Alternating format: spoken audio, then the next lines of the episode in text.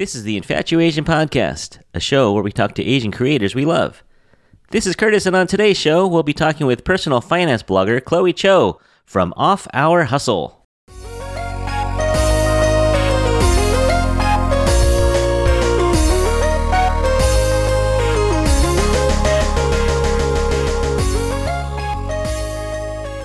Hey everyone, how's it going? Welcome back to the pod. Today we're going to be talking a little personal finance and some off hour hustling. And coming on our pod is our second time host, Bellina. Welcome back, Bellina. Thank you. Thank you. Thank you.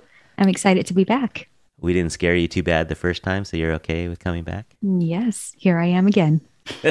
back for more. And I, I picked you for this topic because you have a little bit of an interest in personal finance, yeah? I would say so. Yes. Um, it it started pretty much after I got my first uh, full time job after undergrad, and I realized I don't know much. I remember being at um, like the you know how they have the new employee orientation, and they go over your benefits and things like retirement. You know, they threw Uh-huh. out these terms, and they were like, "Yes, you should think about making your contributions to a 403b." And I was like, "I've never, I've never heard of that." So I did all this research, and then it turns out there's a lot out there that I can do with the money rather than letting it sit in a checking account. And so that's kind of how I um that's kind of how I got into it. Yeah, I just wanted to I, I realized that knowing is I mean even if I don't choose all of the options, at least knowing that they're there is really eye-opening. Yeah. Did you look at Chloe's blog and see some things that looked interesting to you? I did. Actually, I'm most fascinated by her credit card category. I know you have a few Ah. categories. Yeah. um, which it- it's a cool layout, by the way, your blog. And the credit cards fascinated me the most because um, I love traveling. So, I mean, I haven't done a Uh-huh. whole lot these past two years because the pande- because of the pandemic. But prior to that, um, I had gotten the Sapphire Reserve because they had pretty good love that card. perks.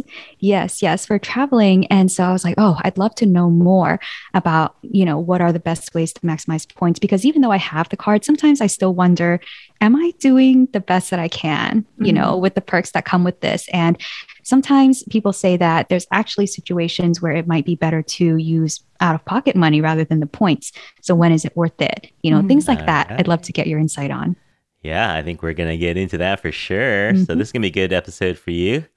Um, and for those of you who don't know Bellina, she is a nurse here in the Bay Area and um, semi recently graduated, not super long ago, but just started working, what, five years ago, six years ago? Uh, five and a half. Yes, feels Five like a half? longer, but oh, feels like a lot longer. Yeah. We're probably around the same age. Yeah, yeah, I think you are actually. So, yeah. So yeah, so kind of early career still for for you. Um, and so yeah, I think today will be fun for you. Mhm. Uh, you know what? I, I'm gonna go ahead and give this disclaimer now, uh, just because I don't know, we should. so uh, we are not professional financial advisors, and so any ideas that we express today are just for education and entertainment purposes. You should always do your research, right? You're not gonna just do something because someone on a podcast says to do it. So always do your research. And I think we're going to have a really fun show. But yeah, always do your research, people. Come on, it's your money, right? And so, with that, I want to introduce our special guest today. She is a software engineer by day, but off hours, she's a hustler. Her name is Chloe, and she's a personal finance blogger. Uh, she's a credit card enthusiast and a side job hustler. She has a website called Off Hour Hustle, which is a personal finance site where Chloe gives lots of stories, ideas, and tips, and a wide array of personal finance topics. Uh, coming to us from Southern California, please welcome Chloe Choe. Hey, Chloe. Woo. Hello. Thank you Yeah. for having me on the show today. Oh, it's our pleasure. You know, when I see your name, I want to say Chloe Choe. That's better than most people. I get like, can you give me your last name a lot when I email people because they're they think that I put my first name twice. You're like Chloe, Chloe. Did you leave the L out of the second one? Yeah. Yeah. No, welcome. So so glad to have you here. Uh, let's talk about you a little bit. Get to know you. Uh, where were you born and raised? Uh, I was actually born and raised in Seattle, uh, more specifically Federal Way. It's like 30 minutes south of Seattle. Most people haven't heard of it, but it's a very like Korean town. There's a lot of Korean food, a lot of Korean immigrants, and I'm Korean myself, so I guess I fit in. Ah, okay, Federal Way. And were your parents born here, or did they they come here uh, as as college kids or later? Uh, they came after they graduated from college in Korea. So they both came here. My dad has a tutoring business, and my mom works as a beauty stylist at Nordstrom. Fancy stuff. Yeah, yeah, yeah. Ooh. So, grew up in Seattle area, and what was your uh, upbringing like? Did you talk about money a lot, or was that kind of something your parents did and didn't really talk to you about much? Uh, so my parents, they were always kind of on the frugal mindset. I guess it might be uh, more common among Asian families, but uh, we saved a lot of money and I don't think they invested a lot of it just because they were focused on saving and trying to like build up a nest egg so that we, they can send us off to college and they can save for their potential retirement later on. So we didn't talk too much about money. They did say they earned like X amount. I didn't really know what that meant until I got my first full time role where I was like looking for jobs um, after I graduated. But um, we didn't talk too much about it. And they were against credit cards. They always wanted to spend cash or debit. Yeah. And um, they only opened their first credit card after I kind of like did some digging around about credit cards and researching to see what benefits I could get. How about you, Bellina? Did you talk about money at all when you were a kid? Yes, I would actually say I'm in a similar boat as both of you. Um, very, very frugal upbringing as well. It, I mean, not the kind of frugal where my parents said no to a lot of things, but just the kind of frugal that's like we always have to plan for the future just in case, you know, um, there's there wasn't any like living paycheck by paycheck. I think that was a really big thing that they tried to uh, drill into me since I was young that you have to have savings, you have to have a rainy day fund. And I think everything else, like, unfortunately, they weren't really big on technology. So they probably just didn't have the resources to find out, you know, what is really out there. Um, I don't think they really even know like high yield interest accounts are a thing now. You know, if you don't want to do risky investments, at least you get a little bit more, but a lot of money is probably still sitting in checking and savings accounts.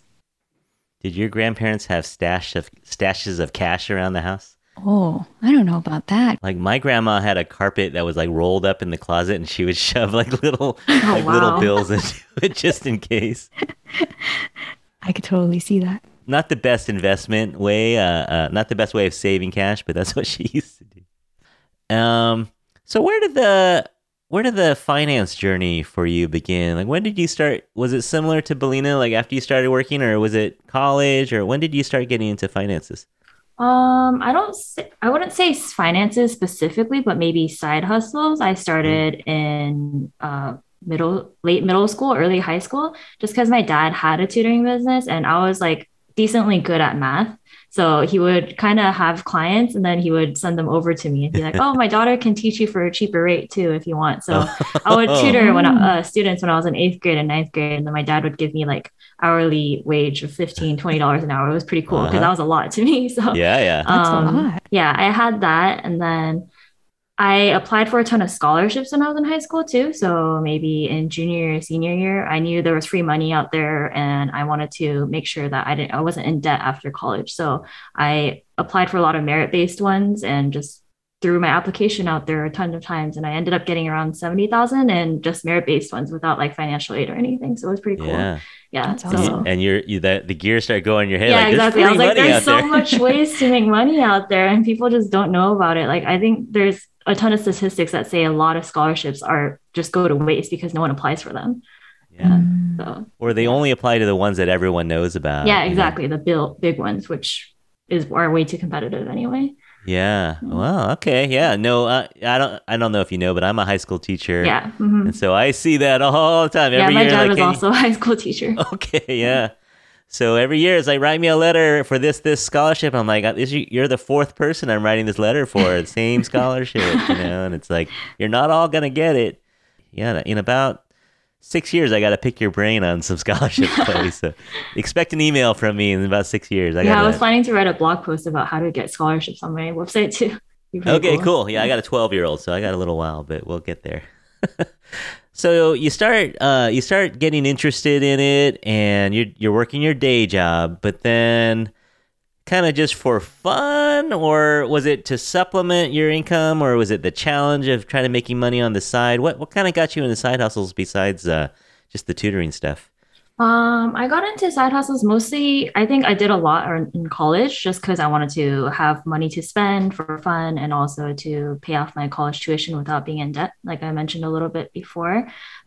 So um, I did a lot of side hustles, and after I paid off all my college tuition and rent and things like that, I started investing and I dabbled around and just like little stocks here and there just because I didn't have too much while I was in college. But after I got my first full time role, that's when I started like maxing out everything like 401k, IRA, like getting into crypto, getting into just stocks and like options, everything. I, I just love everything about money. So that's when I started more going full on into it, I guess and then you decided, you know, I, I got so much information, it'd be good to share it with other people. And is that where the blog came from? Uh, so I always love credit cards because I have 26, 27. um, and uh, I would always give people little recommendations here and there when they would ask for more credit cards or I talk uh, about like how like getting credit cards are important. And then people would be like, why don't you just like put that information somewhere? So I decided to start a blog. And then also it's kind of a side hustle as well because it does bring me like ad revenue and affiliate sure. income. So it's kind of cool because I can share my knowledge and uh, also learn from other people and just kind of bring side hustle money in. Yeah, yeah. Mm-hmm. How long have you been doing that? Is that uh, it's years? been a year and a half now. So not okay. too long, but I've been working on building like a lot of traffic from Google. So there's like this whole SEO world where you learn about how to optimize your website for Google. So that's where my primary traffic comes from actually. So off hour hustle, you have uh, a blog and, and kind of the main topics that you talk about are credit cards, investing, side hustles, managing money, and and I like the progress reports. I think it's how would you describe it, Bellina? It's kind of like a transparency. It's just a way of yes, and it, it feels very real. I think uh, very tangible. I think that's what I really like about it. It's like a, it's just like a way. It's insightful, I guess. Yeah, and it and it's not super braggy. Like, do you do it once a month? You do a progress report, or every quarter? Yes, I or... do once a month. So I started it last year when I actually started my blog, but then my blog kind of took a little break because I was a little busy. But I started them again this year, and it's kind of catered towards people who are like interested in starting their own blog because then I detail how much I make from my blog and like what I do to help my blog out, and also just a ton of different side hustles and how much I make from those as well. So I don't talk yeah. anything about my day job just because like everyone has their own day job and right. does whatever they need. But side hustles everyone can do. So. Yeah, but it's down to the penny, and I, I like it. You know, sometimes it's like, oh, I made seven dollars and twelve cents off of this. You know, it's it's honest. You it's know, cool. very cool. honest. Yeah. Yes, yes. It's yeah. it's one of those things where I I don't know where else I would find such information if you hadn't put it out there because it's just something that um, someone could only put out there if they were doing it themselves. So. Mm-hmm. Are you are you getting some good feedback? Do you have good relationships with some of your readers? Do they write to you often? Uh, so I started my social media platforms this year when I uh, started my blog last year. So I now have a couple connections on social media. I talk to them regularly. Some of them are bloggers as well. Some of them are YouTubers, and then some of them just like have interest in personal finance. But I talk to them regularly over like DMs and things like that. It's fun. Yeah, super fun, right? Uh, one thing we wanted to talk to you about was, you know, where is this going for you? Where do you have a, a an end game in mind, or are you just going to journey with this and see where it takes you, or are you looking to, you know, for financial independence, or what kind of things are you working towards with the blog and in, just in your life? Um, I think I really want to strive towards financial independence, where I'm not relying on a nine to five to like pay my bills. And I guess I wouldn't say I'm relying on my paycheck to pay my bills all the time just because I'm like okay at saving and like not spending too much. But um, I want to build up my blog and future YouTube channel, that kind of stuff, just to kind of like bring me an income stream so that if I ever got laid off from my job or if I ever decided I don't want to work a nine to five for a couple months, it wouldn't be that big of a deal and I still would have money in. So I think financial independence is a big thing for me and I want to be able to not be stuck to an hourly wage or like a salaried wage. Would you ever consider uh, switching careers into finance? Maybe get a CFA or something like that, or uh, just not really, just because I feel like that's still like stuck into like a nine to five bubble, or like you're still yeah. stuck into like uh, you have clients as like a CPA or like a CFA, and like you have to like help them out they pay you a certain amount i'd rather help people passively and get passive income through it since like i don't want to be like hey you have to pay me $50 for helping yeah. you for an hour yeah i know a lot of people do like coaching and stuff for finance, but I can't see myself doing that even if I were capable, just because I don't want people to pay me to help them out. I don't know. It's it's a weird concept. Yeah, no, I got you. Now keep it off hour, right? Yeah. Keep keep it off the nine to five. All right, very cool.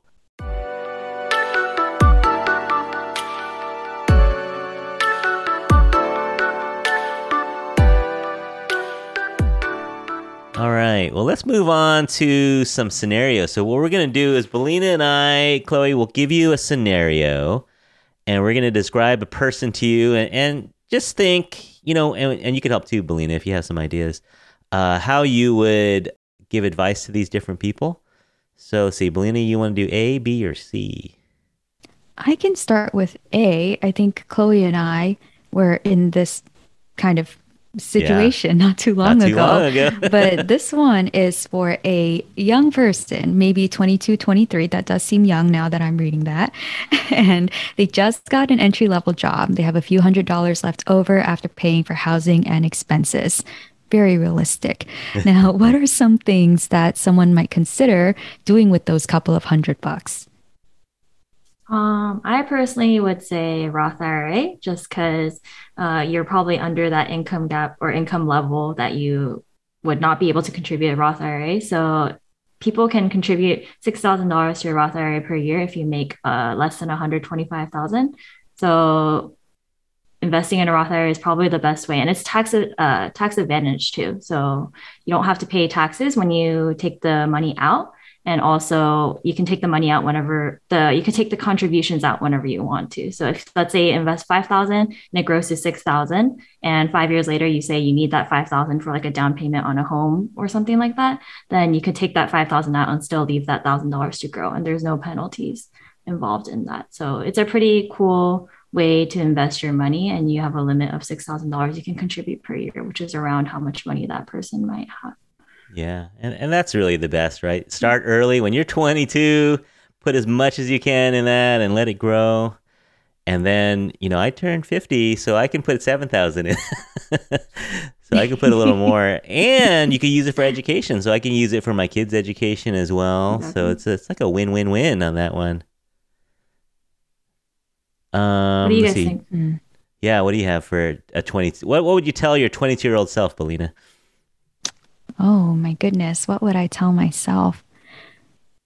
I think one of the biggest things that I would tell myself, besides, you know, maxing out my retirement, um, I think I would say to do more research into not like not just stocks, but also like all of the other investment options out there, like bonds and you know crypto and even high yield savings and just all of those different options and how much I feel comfortable putting into um, each one before I decided to spend all that money on a vacation or you know traveling or all of that. I think all of that is great to do, especially while I'm young. But I think instead of doing it the other way around. I felt like what happened was I decided I wanted to go somewhere. I spent all that money. I came back, I saw what was left over, and then I invested that. You know, I think it would have been better to be like, okay, this is the amount that I need to put into investments first, invest what is, you know, determined, and then whatever's left, I can go ahead and treat myself and go on that trip or buy that whatever it was that I really wanted. Yes, I would have switched the way that I did that, I think. At least for the, I mean, eventually I came to my senses, but at least for the first two years after working, it had gone the wrong way. yeah, because you think I'm rich. I, got, I got a thousand bucks in my pocket. Yeah, no, I. I would definitely tell my 22 year old self to to automate it as much as possible because Mm, you know once it gets into your checking account, you just see that balance there. You're like, well, I can spend that down to zero. You know, I'll get paid. I'll get another paycheck next month. And then you forget about your Roth IRA, and you just forget about you know your 403b or whatever. And you, but if you can automate it and pull out, even if it's a hundred bucks a month or two hundred bucks, you know, even if it's fifty bucks, you know, whatever you can afford, if you can automate it, you know, and it gives you a little tax advantage, and it just grows. And you know, even when the stock market is up or stock market is down, your dollar cost averaging, you're getting a little bit in every month, and Exactly. Man, if you if come on, Curtis, 22 year old Curtis, if he had done that, oh man, because I graduated, I, I started working in 95, 96.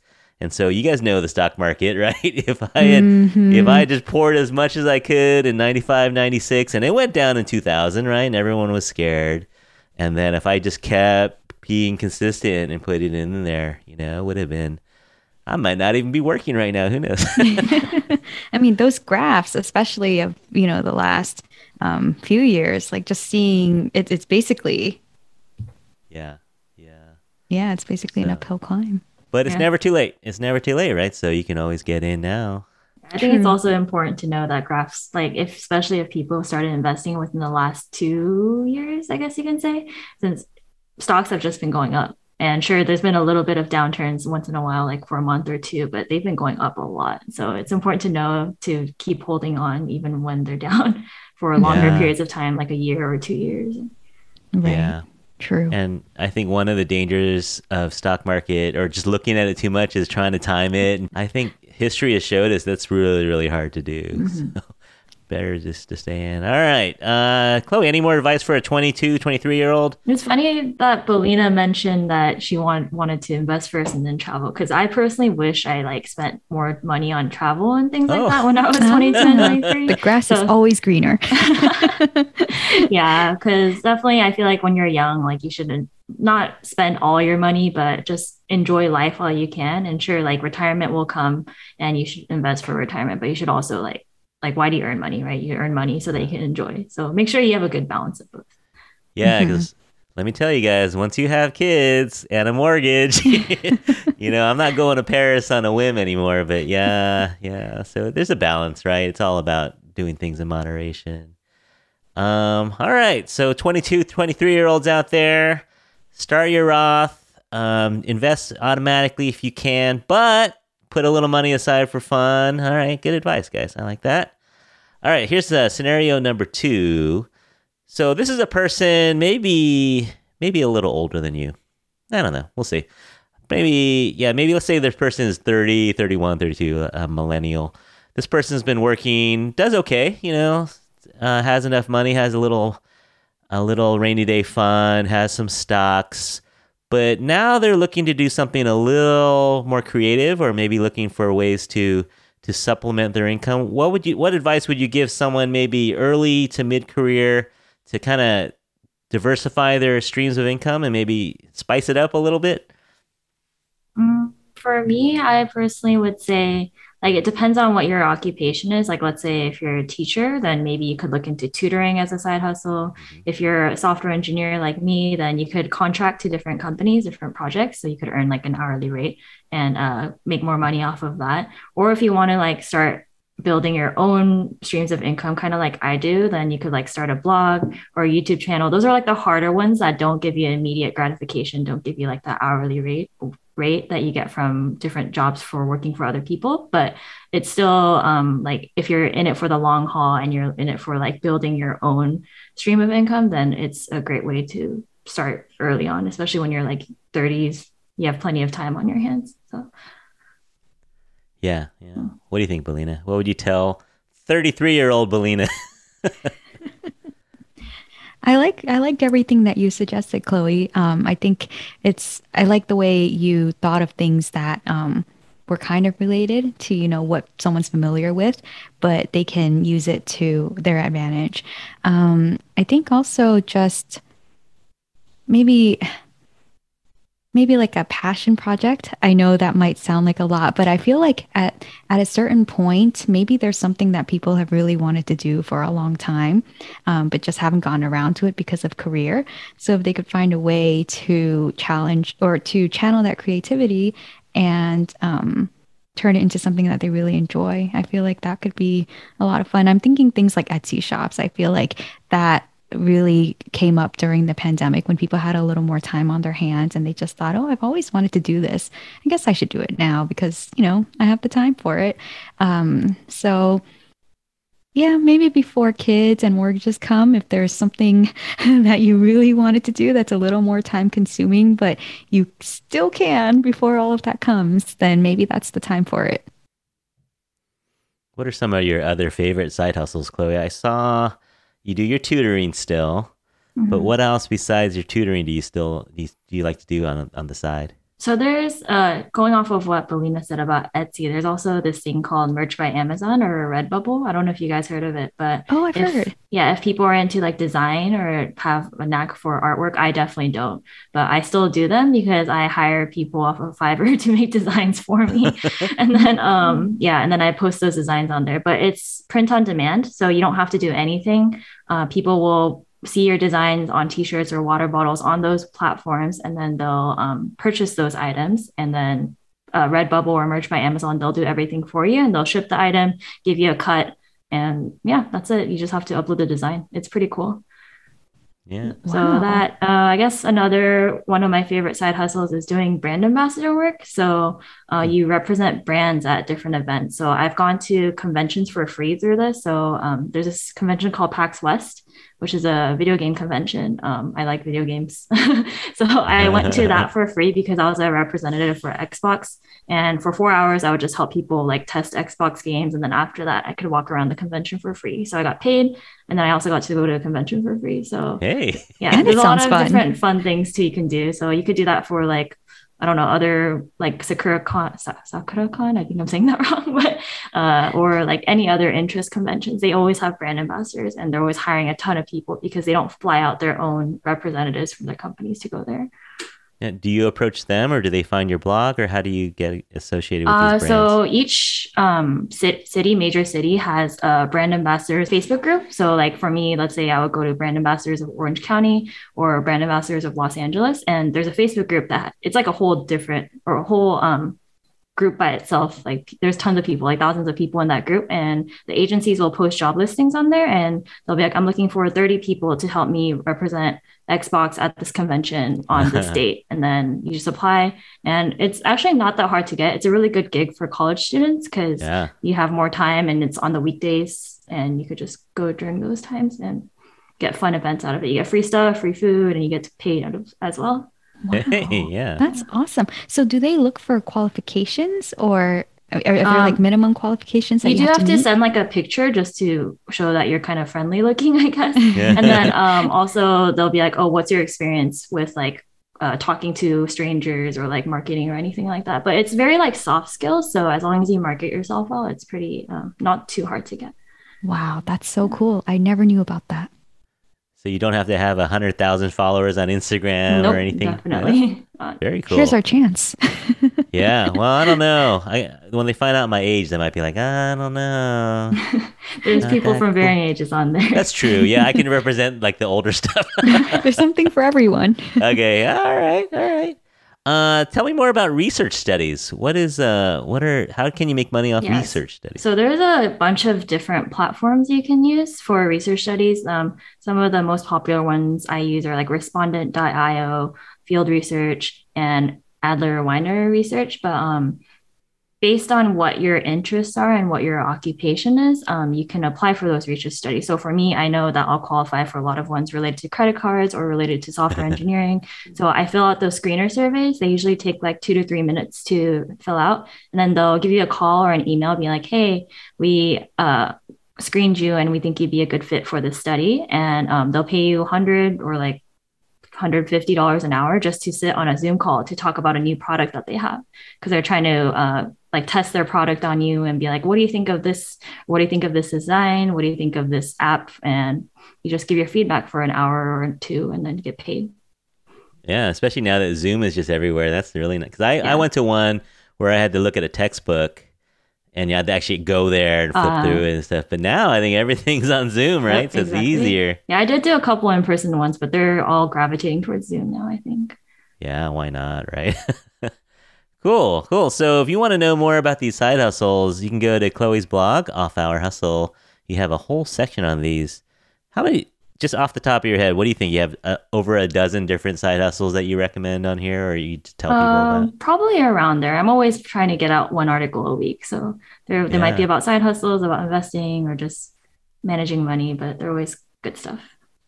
Cool. All right. So all you out there looking for a little extra cash and and it may not sound like a lot at first, you know, 100 bucks, 150, but it adds up, right? So that might pay for your trip, Bellina. or at least one BTS ticket. Oh yes. Maybe Wish I knew about it earlier. half a ticket. Oh, I'm sure they have brand ambassadors at BTS concerts too. oh yeah, Bellina. Yeah, I it might be really- too I late. really gotta look that up. Yeah, but and I'm time, sure they get time. filled up so fast because I know there's brand That's true. ambassadors for Coachella. I was considering doing it at some point, Oh, but you have to I have commit to for like a full five, six days for like 10 hour, 12 hour days. So it's kind of hard. Yeah, oh, I see. I see. yeah, that's a lot.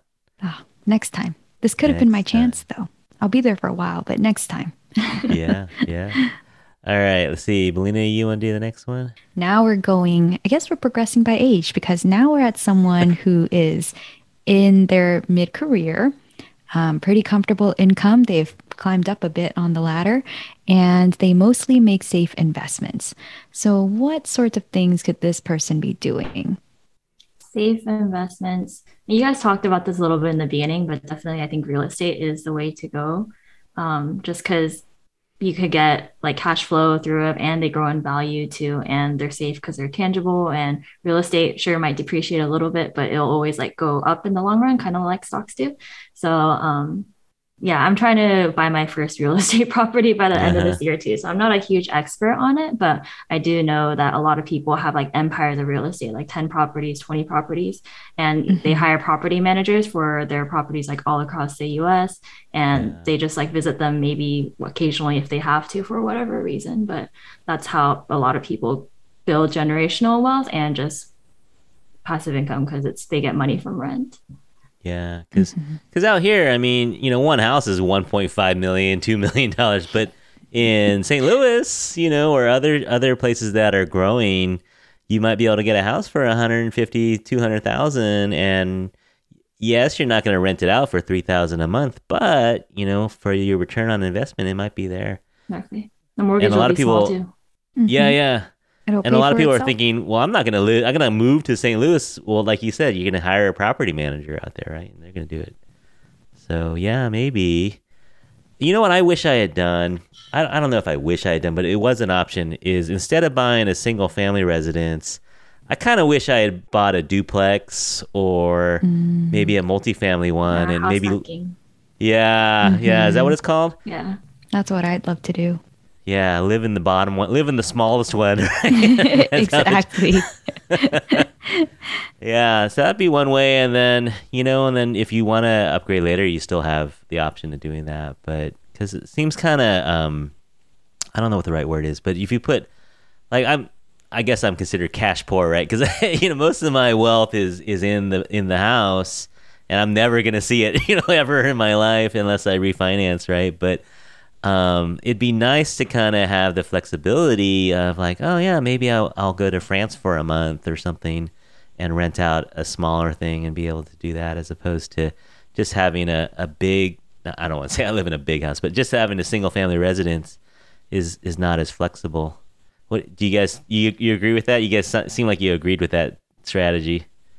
I definitely Yes. wish I had enough money in college to house hack, or if my parents bought property near the college that I was going to, then because I, I rented from someone whose parents bought him that property for college. So I was Yeah, like, dang, yeah. that's so cool. Like you don't need to pay and you get rental income from all these friends that you're renting out to. So Yeah. I personally want to buy property like kind of near UCLA and UC Berkeley and hope Sure. fingers crossed that my future kids way down the line might go there. Yeah, yeah. Yeah. Mhm, mhm. But man, Westwood or Berkeley, they they're you know it's definitely expensive. hmm That's the fancier area. Yeah. So you got to find a college in a in a up up and coming town. but yeah, I think you're key. right. College towns are good because there's always rentals, right? There's always people. Mm. But uh, yeah. So what else would you recommend? Bellina, you have any ideas for an older person? Let me think too. I mean, I don't, I don't know if this is specific to someone who's older, and it's similar to what you both were talking about. But I think one of the things that I'd really love to try, and I don't know if I have the money for, but you know, maybe eventually I will, is um, I don't know if you both have heard of anything called Furnished Finders, but it's basically like a rental website that um, rents out pre-furnished homes. And a lot of these are located near like hospitals, you know, where uh, residents will do their rotations or traveling nurses or just people who work at the hospitals just need a place to stay for a couple months before they move on to their next site. And so when they're moving that frequently, it doesn't make sense to have to buy furniture every time you go somewhere or have to move all the furniture with you. So all these places are pre-furnished and it's kind of like an Airbnb, but like a short-term Airbnb, I guess you or not a short-term, a long-term Airbnb, yeah. like month-to-month leases.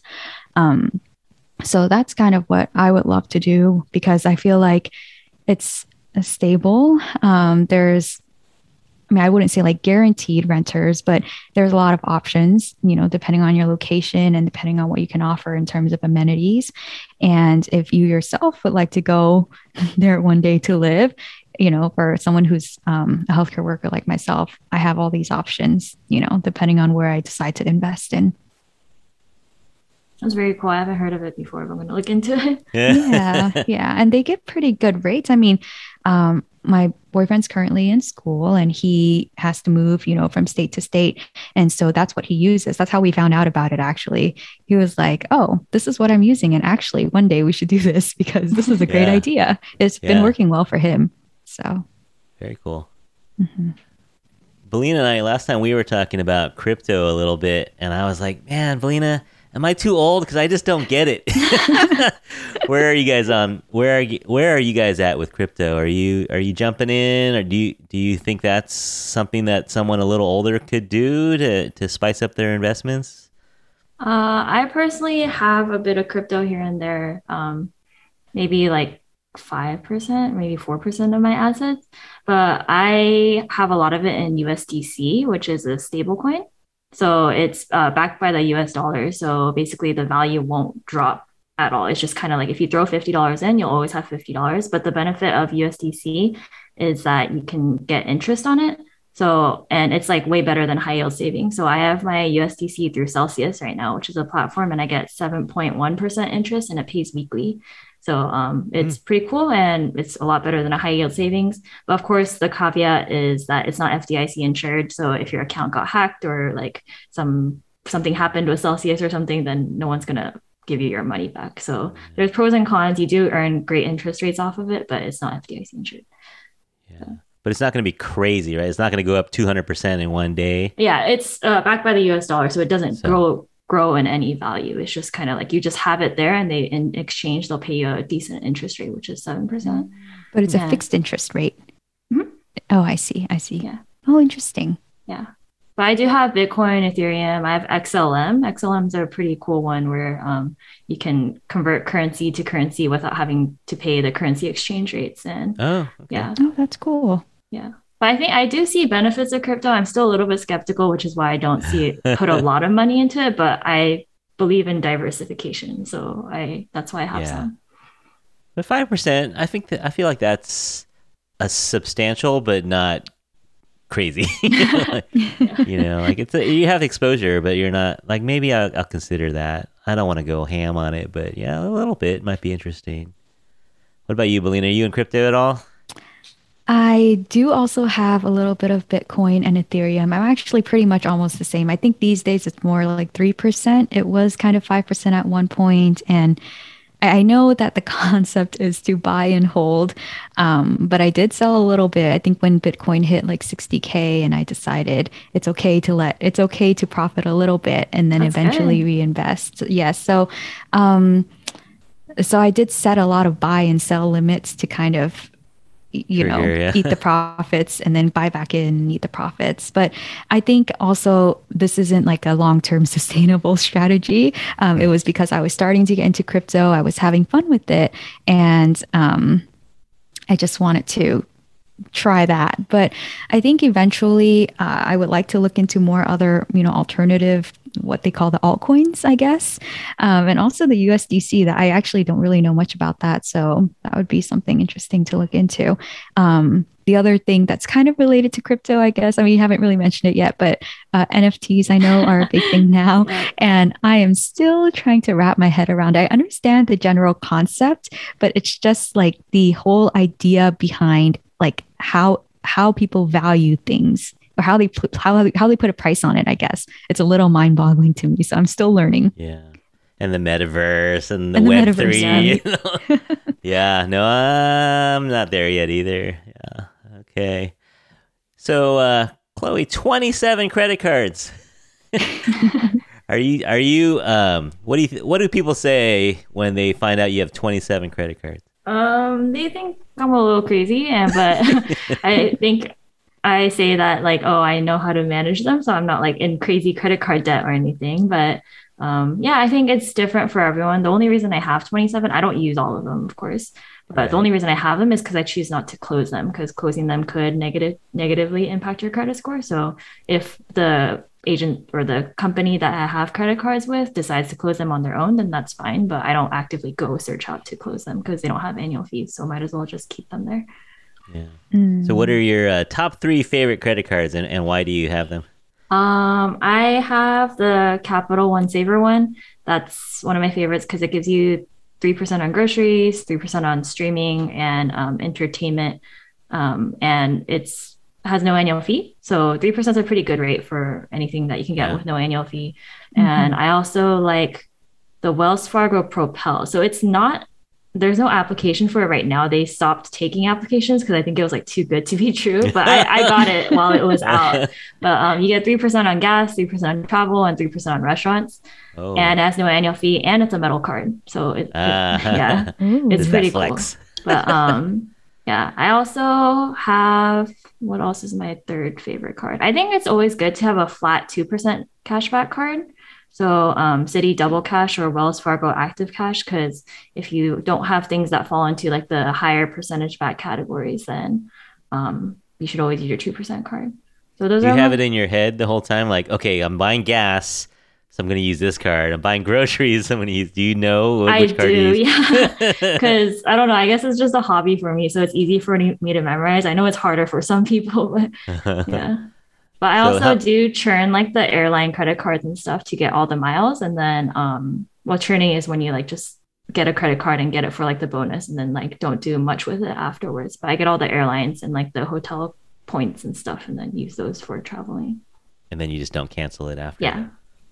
Okay, that explains the twenty. So, how many do you actually carry with you? Uh usually like five or six at a time. Not many. Okay, okay, and you know, and you know which ones to use Yeah. in which situations. So, okay, so that's cool. How about you, Bellina? So you have the you have the preferred sapphire. Is that what you have? I have the so I started off um, with the Freedom Unlimited. Not that I knew that much about credit cards at that time. Honestly, it was it was like I knew my dad had it. He said it was pretty good. I was like, all right, I'm going for it. and so I got the Freedom Unlimited. And then when I started getting interested in traveling, um, the Sapphire Reserve. I had missed out on the hundred thousand bonus points, which would have been great if I could have gotten that. But I, uh, I think it was sixty thousand when or fifty thousand when I had joined, but they had the $300 travel credit plus the TSA pre-check. And at that time I was traveling a lot. So to me, that was worth it. And the priority pass for all the accesses to the lounges. Um, and then they have like the dash pass and all. So all of that ended up feeling pretty worth it um, to me. The fee was, I think it was like 450 when you first signed up, but with the $300 travel credit, if you for sure know you're going to use $300 in travel expenses, which I knew I would, then that brings it down to 150 and then the rest of the perks kind of eat away the rest of that cost. So it's not bad, but other than that, I actually don't really have that many credit cards to be honest. Um, Chase, the reason why my most of my cards are with Chase is just because that's where I did most of my banking and it was convenient, you know. And I think um, I feel like a lot of people are also that way where they just they don't really know where to start. So they're just like, well, whoever I have a savings or checkings Yeah. with, I'm just going to go straight to them and see what they have to offer. So it's nice to hear about all these other options that I've never like the Wells Fargo Propel. I've never heard of it until you mentioned it just now. So there's just so much out there. I feel like I don't know about yet. Yeah. Is there a do you have a weird card, Chloe, that maybe no one's what what card do you have that's kind of strange that even you are kind of surprised you still Um, I guess I have a SoFi credit card. I don't know if you you guys have heard of SoFi, right? Yeah. Yes, the- yes. They have the checking account, they have loans, they have uh, investments, but they released a SoFi credit card pretty recently, and you get so you get two percent back, but it automatically goes into your investment account or like Mm. you get you get diamonds for it. They call it diamonds. So you could get it as cash to your checking account if you have one with SoFi, or you could get it as cash to your investment account. That's pretty cool. It's not weird, I guess you could Yeah. say, but I don't. not conventional though, yeah. yeah, cool. but it's different. yeah, yeah. I also right. want to add like my brother is in the military. So military has these really cool perks where all your annual fees are waived for everything, including authorized user fees. So. Wow. yeah, so he has the Amex Platinum and the Chase Sapphire Reserve. And the reason why I don't have them personally is because he adds me as an authorized user and I get all the benefits without having to pay the fees. Yeah. That's awesome. Yeah. Oh my it's goodness. really That is so cool. So if you guys know anyone in military that you're like close enough that they could add you as add you as an authorized user and you could just not use the credit card but get the perks, that'd be a really cool way to get it. Yeah. That's cool. Mm-hmm. Another hack. Nice.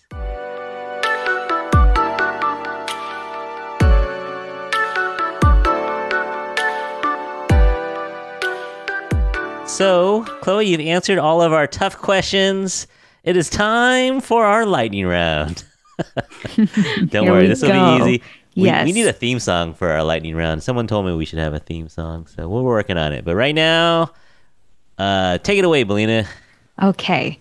Question number one What would you say is your best investment to date? If you had to Best pick one. Investment to date. Probably if you're talking about like actual investments and not just like buying random things, probably Tesla because I bought it uh early 2020 before it hit like $500 before the split and Uh-huh. after the split it went crazy it's going to split again soon which is crazy and it just keeps going up and i've earned a ton of money with tesla so it's Yeah. awesome yeah so i, I keep Yeah. buying more te- shares of tesla too Yeah, he's he's a genius. Yeah. I mean, Yeah. it's hard to argue. I mean, there was a time when people were shorting it, and it was just like not not that popular. And then yeah, he just proved everyone wrong. exactly Mhm. how about you guys Oh, best investment. Hmm. Yeah, think about that. I should have bought Apple in '98 when it was like four dollars. I. It's funny. I've, I've, you know, since I'm, I'm so much older than you guys, I, I passed on Apple so many times because I kept thinking it surely can't keep going up. So, how about you, Bellina? What's your number? Uh, you had Tesla, didn't you have Tesla? I for a little also ha- actually I was just going to say I wish I could come up with something more original, but that really was my best investment to date.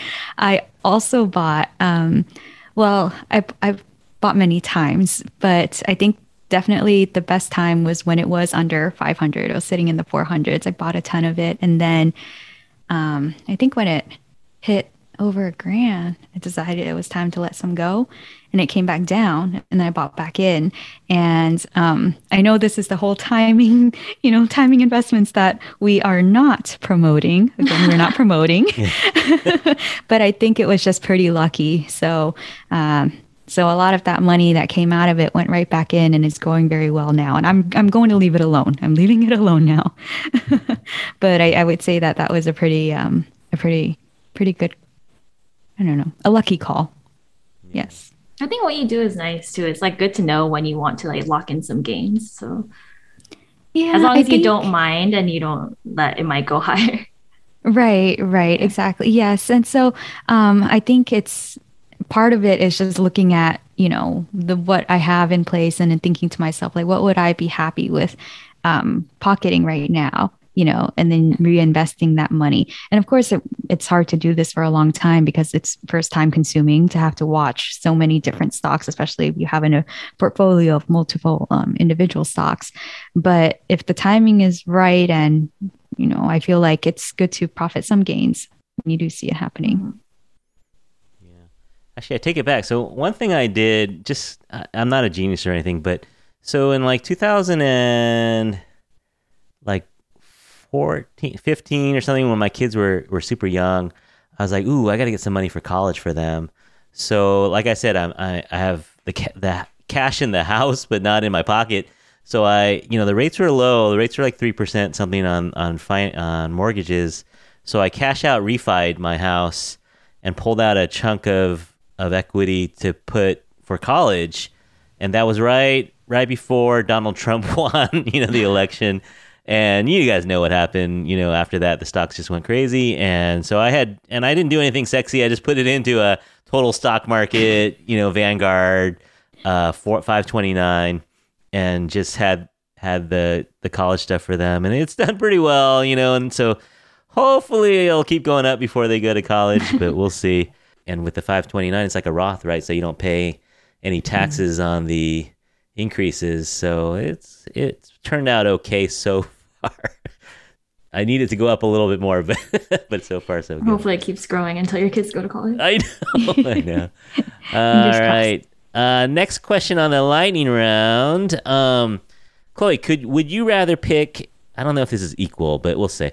Would you rather pick a one week extravagant trip to anywhere in the world or one month of basic expenses? So the Infatuasian podcast is going to either send you on a one week extravagant trip anywhere in the world, Oh all man, you expense guys paid. are paying for this. Awesome. Yeah, we're paying, we're paying. or we'll cover your monthly expenses for a month. Which would you rather have? Uh, definitely the one week extravagant trip. I think, yeah, one month of expenses. Like I don't have too much expenses anyway, but um, I think definitely live in the moment.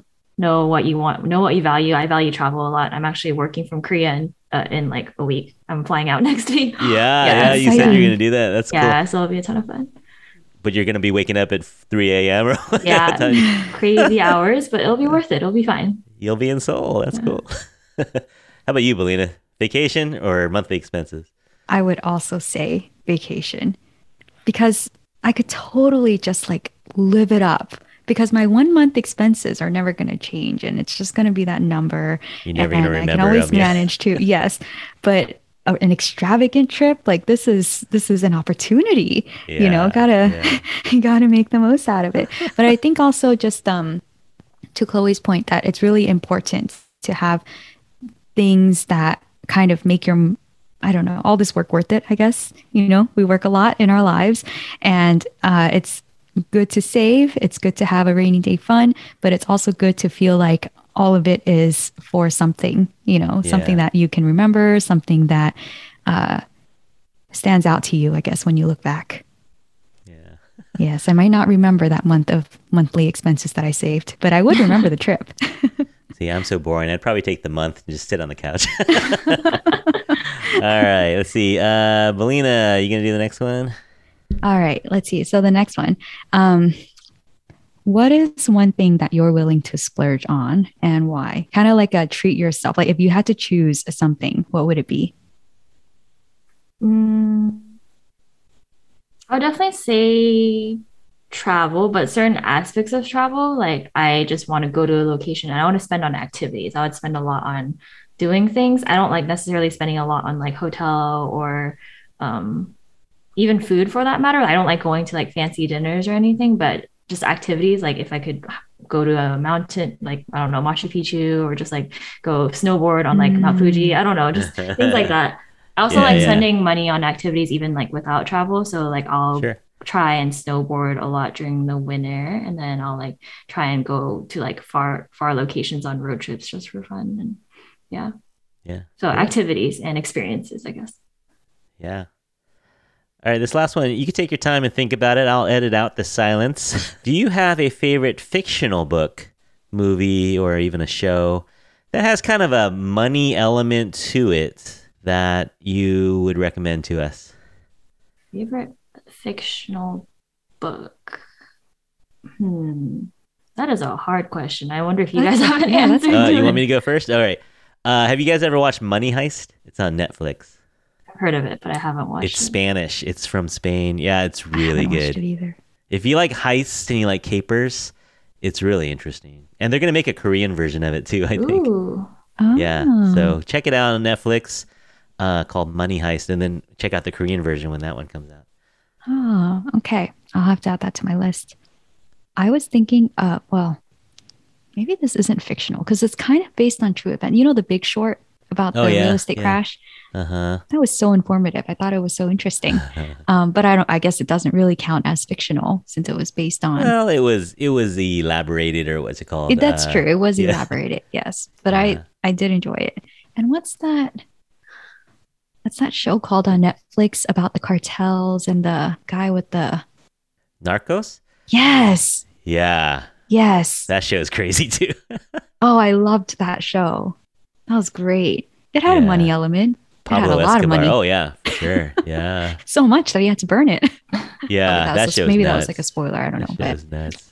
I guess I don't watch a ton of TV, Oh. which is might be why. But um, one thing that I watched recently was Money Game on YouTube. It's from Jubilee. If you guys have heard of Jubilee. oh, I love Jubilee. Yeah, but they basically got, I think, around 10 people and put them into prison, like prison cells, fake prison cells for uh, seven days or something like that. And they have $300,000 as a cash prize. And if you last until the end of the seven days, then you can like split that money with whoever's left over. It's still an ongoing series. I think there's like one or two episodes left.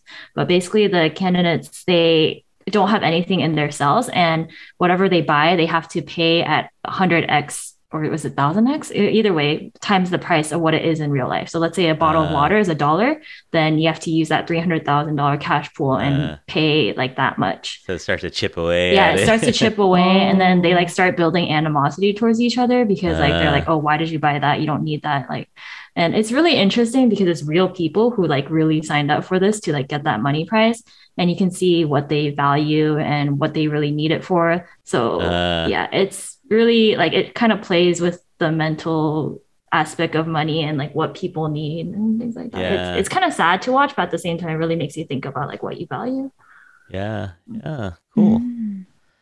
Um, let's see. The last one, I don't know if you thought about this one. It's called Who's Your Infatuasian? Uh, basically, you can pick anyone from the Asian community that you either know or maybe you admire from afar. Chloe Choe, do you have an infatuation right now? Um, I guess honestly, I started my blog and all my platforms because I saw someone else kind of doing something similar. Her name is Sharon Sung. I don't know if you guys have heard of her, but she's like an influencer on Instagram slash like other platforms.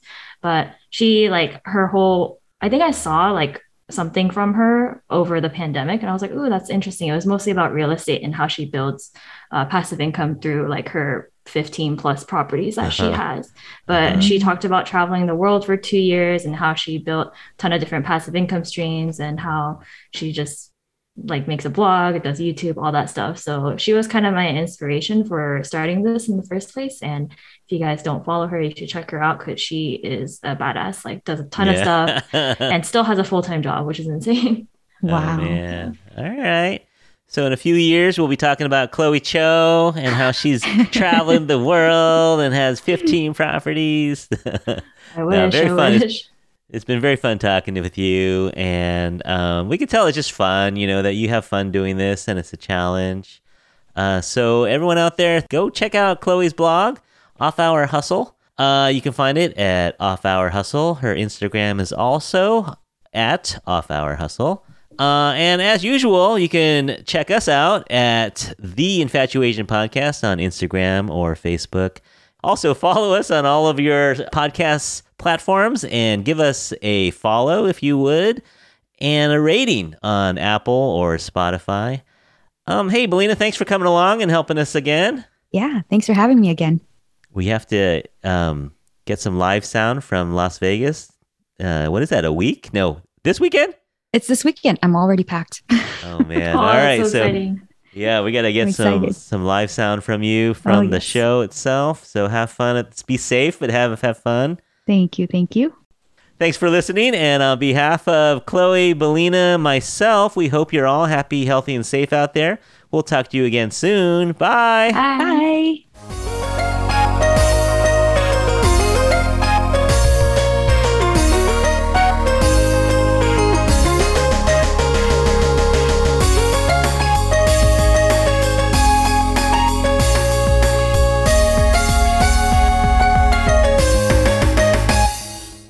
Okay, that's a wrap. That was a ton of fun. Ooh, that was a lot of fun. Are you all packed? Are you ready to go? Uh, no, I haven't started packing yet. If you're talking to me, Oh man, one month. You're- How long are you going? uh, two months. Oh, two Wow. months. Yeah, and I'm traveling for the last two weeks in Asia. So I'm trying to go to cool. Singapore and Taiwan and maybe one more country. But Oh man, sounds How fun. exciting. yeah, it's gonna be so much fun.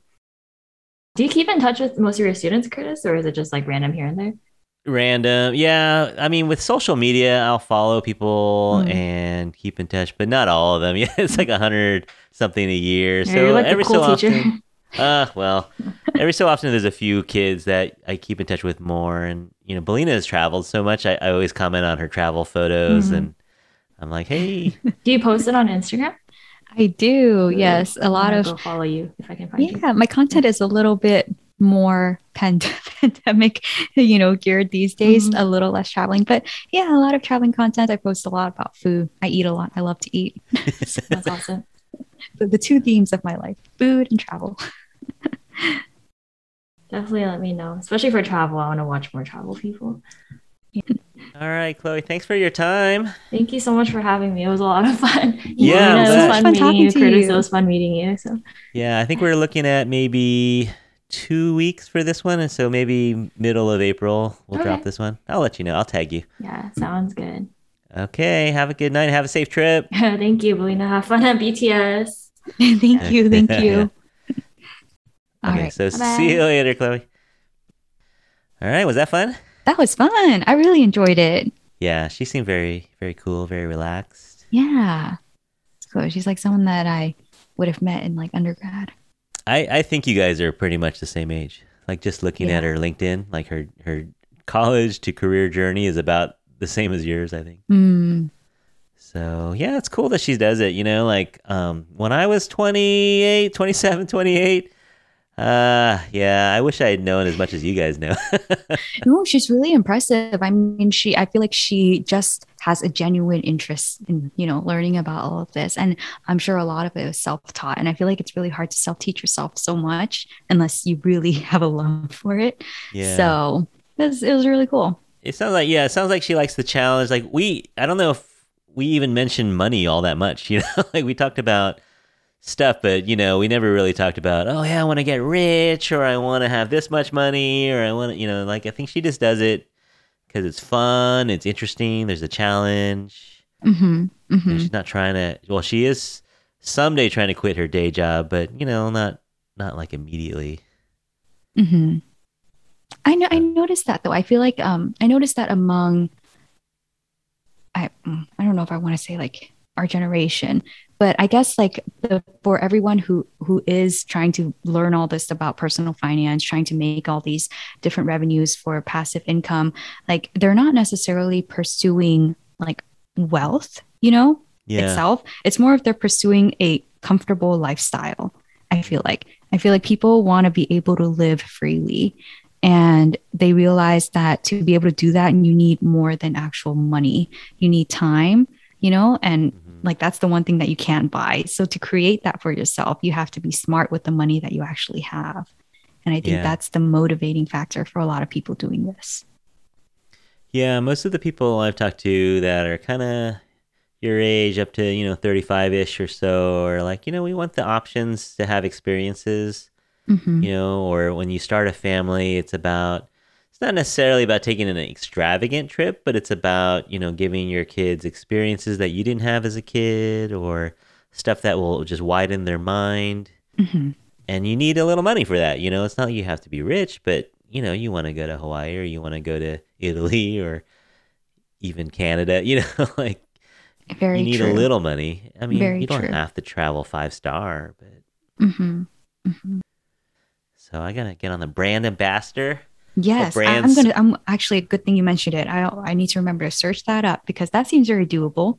I That would be cool. Yes, I think that's very doable. Walk around with like a Dasani water backpack or something like that. You know, right? the it seems BTS. fun. I wonder.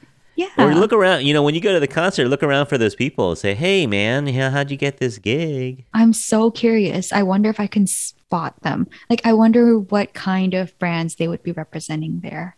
Do Yeah. you have brand ambassadors at these events, and how do I become one? Yeah, yeah. You know, it doesn't hurt. The worst they can do is just say no. We don't. Do you So. use K beauty products at all? Or? I need to get into that. I oh. actually, Oh. I actually don't know much about like skincare, makeup, all of that, but I really need to get into it. So they, I, I'll test it out for them. Yeah, I'm the right. perfect subject. I don't use much to begin with. yeah, So, yeah. You're like a blank slate. like a fresh start. That's how I'll market myself. I don't Yeah. use anything. So if you so just let me someone- use your thing. exactly exclusively, even I have nothing else to use. yeah, I can be your ground zero test case. Yes, yes, that that's oh, how I'm Yeah. going to market myself. That would be fun. Yeah. All right, man. We'll have fun. Uh, we'll touch you. base once we get back. Just just send me a text. Let me know what's up. Sounds good. All All right, Thanks again for this. We're go- we'll get this edited. I think this is two weeks. Cool. Have a All good night. We'll talk to you soon. Okay. Talk to you soon. Okay, Bye.